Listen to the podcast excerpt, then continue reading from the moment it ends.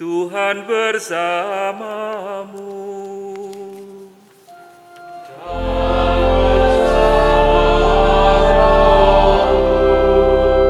Inilah Injil suci menurut Matius.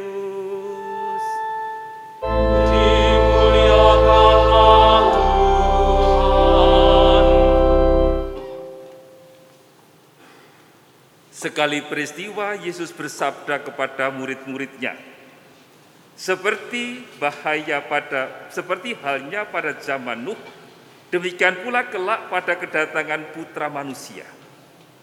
Pada zaman sebelum air bah itu, orang makan dan minum, kawin dan mengawinkan, sampai pada hari Nuh masuk ke dalam bahtera.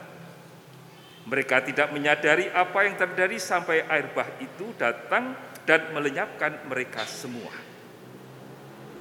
Demikianlah halnya kelak pada kedatangan putra manusia.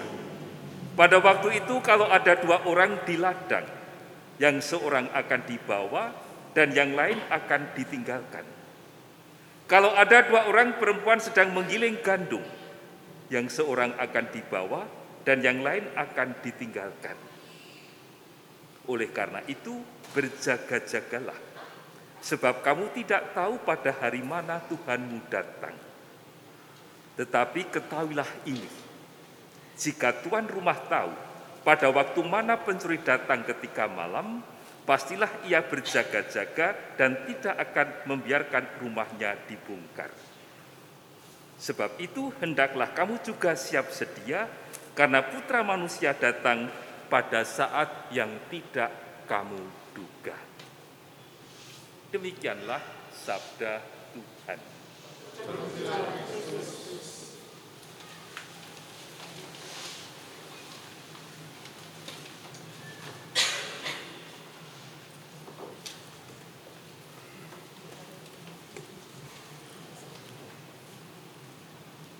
Saudara-saudara yang terkasih, bacaan Injil pada Minggu Advent yang pertama ini mengajak kita untuk berjaga-jaga dan senantiasa waspada.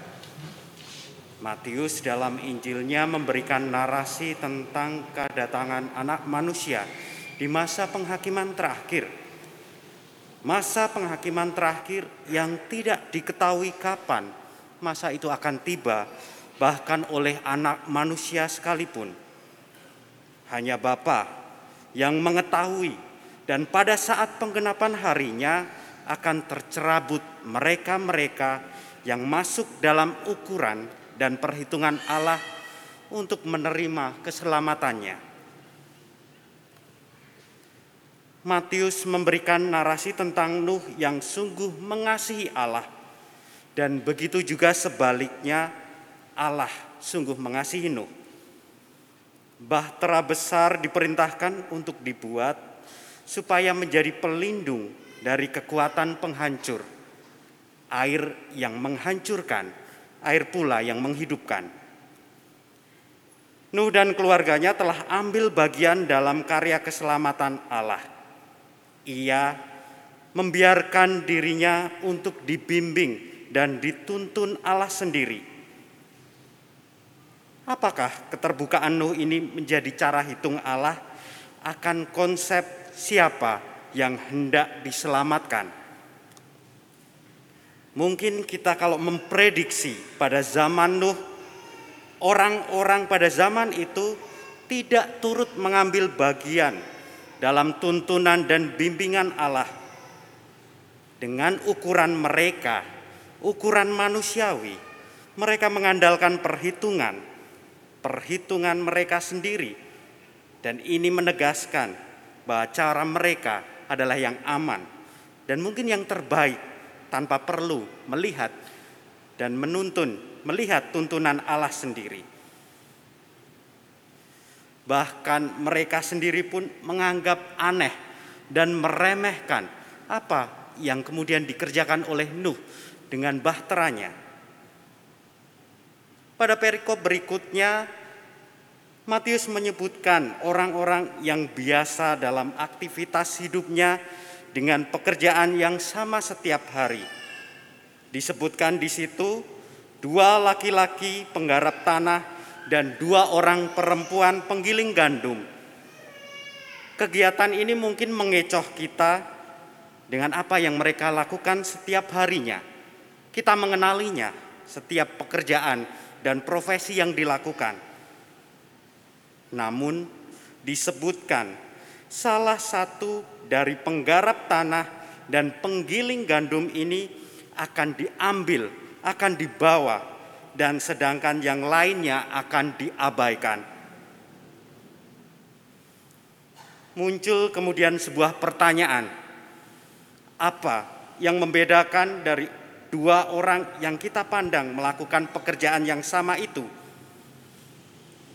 Penekanan akan ukuran macam apa yang kemudian Allah kehendaki supaya kita bisa ambil bagian dalam keselamatan Allah dan menjadi bagian yang kemudian dibawa atau diambil.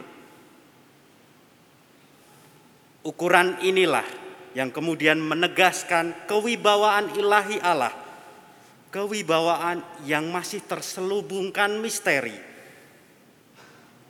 Tapi kita menyadarinya mungkin ini sering muncul. Kenapa orang itu meninggal lebih dulu? Kenapa yang lain tidak? Mereka yang siap menyongsong Allah telah menyiapkan dirinya untuk menyelaraskan diri seperti Nuh yang tidak mau menghindar dan Allah telah membukakan bahtera keselamatan bagi dia dan keluarganya. Saudara-saudaraku yang terkasih, pada masa Advent ini juga menjadi masa penantian bagi kita untuk meregup kembali pengalaman keselamatan.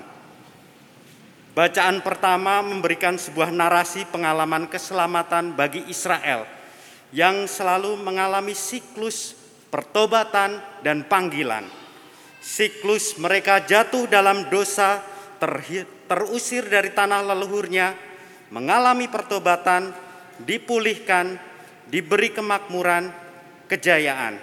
Siklus ini berulang-ulang kita lihat pengalaman Musa dengan bangsa Israel keluar dari Mesir, hakim-hakim dengan pengalaman tegaknya bangsa Israel dan pengalaman pasca Musa, pasca Salomo, di mana raja-raja Israel kemudian dipecah belah menjadi beberapa kerajaan, dua kerajaan utara dan selatan. Kondisi bangsa yang terpuruk menaruh pengharapan bagi penderitaan rakyatnya. Mereka tentunya menanti-nantikan hakim agung, hakim yang akan muncul di kota Daud. Pengharapan macam inilah yang seharusnya kita bangun untuk menyongsong kedatangan Tuhan. Masa Advent menjadi bagian pengingat bagi kita untuk membuka diri terhadap keselamatan yang sudah ditawarkan Kristus sendiri. Yesaya kemudian memberikan gambaran bagi mereka, orang-orang yang mempunyai hasrat untuk pergi kepada Allah. Diceritakan di situ, mari kita berbondong-bondong ke gunungnya yang kudus, tempat di mana kemahakuasaan Allah dinyatakan. Dia yang akan datang dan membebaskan kita dari belenggu kegelapan, sehingga damai sejahtera tinggal dalam diri kita. Pengalaman ini muncul dalam pengalaman harian saya ketika mengingat kembali pengalaman naik gunung. Berada di atas puncak, betul menikmati bagaimana karya agung Allah dinyatakan. Tetapi ketika untuk mencapai puncak itu harus ada proses yang dilalui. Betapa susah, lelah, dan membawa beban untuk perbekalan kami di atas gunung. Pengalaman bangsa Israel ini memberikan gambaran kepada kita untuk meremukkan belenggu-belenggu apa yang masih mengikat diri dan menaruh pengharapan pada datangnya Sang Mesias. Belenggu kerapuhan diri dan persoalan hidup yang kita serahkan di hadapan salibnya di atas gunungnya yang suci sebagai keterbukaan dan tuntunan Allah sendiri. Dengan membuka diri kita berani untuk dibebaskan olehnya, sehingga kita turut dipanggil bersama Allah dalam karya keselamatan yang telah dijanjikan.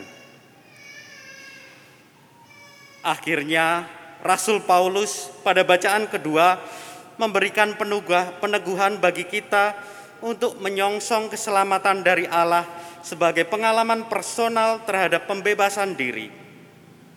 Keselamatan dalam Perjanjian Lama memberikan penekanan pada keselamatan bangsa besar Israel, sedangkan karya keselamatan Kristus hadir dalam setiap pribadi yang mau meninggalkan kegelapan dalam diri.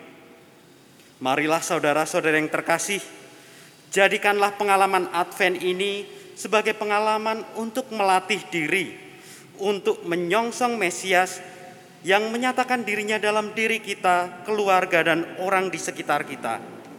Jangan sampai masa Advent ini lewat begitu saja.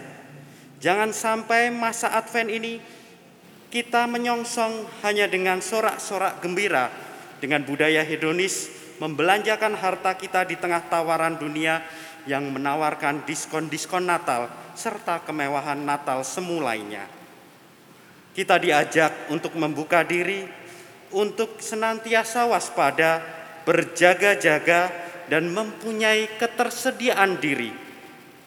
Kita jadikan pengalaman Advent ini menjadi pengalaman olah diri dan latihan. Latihan untuk menyongsong kedatangan Kristus untuk kedua kalinya. Tuhan memberkati.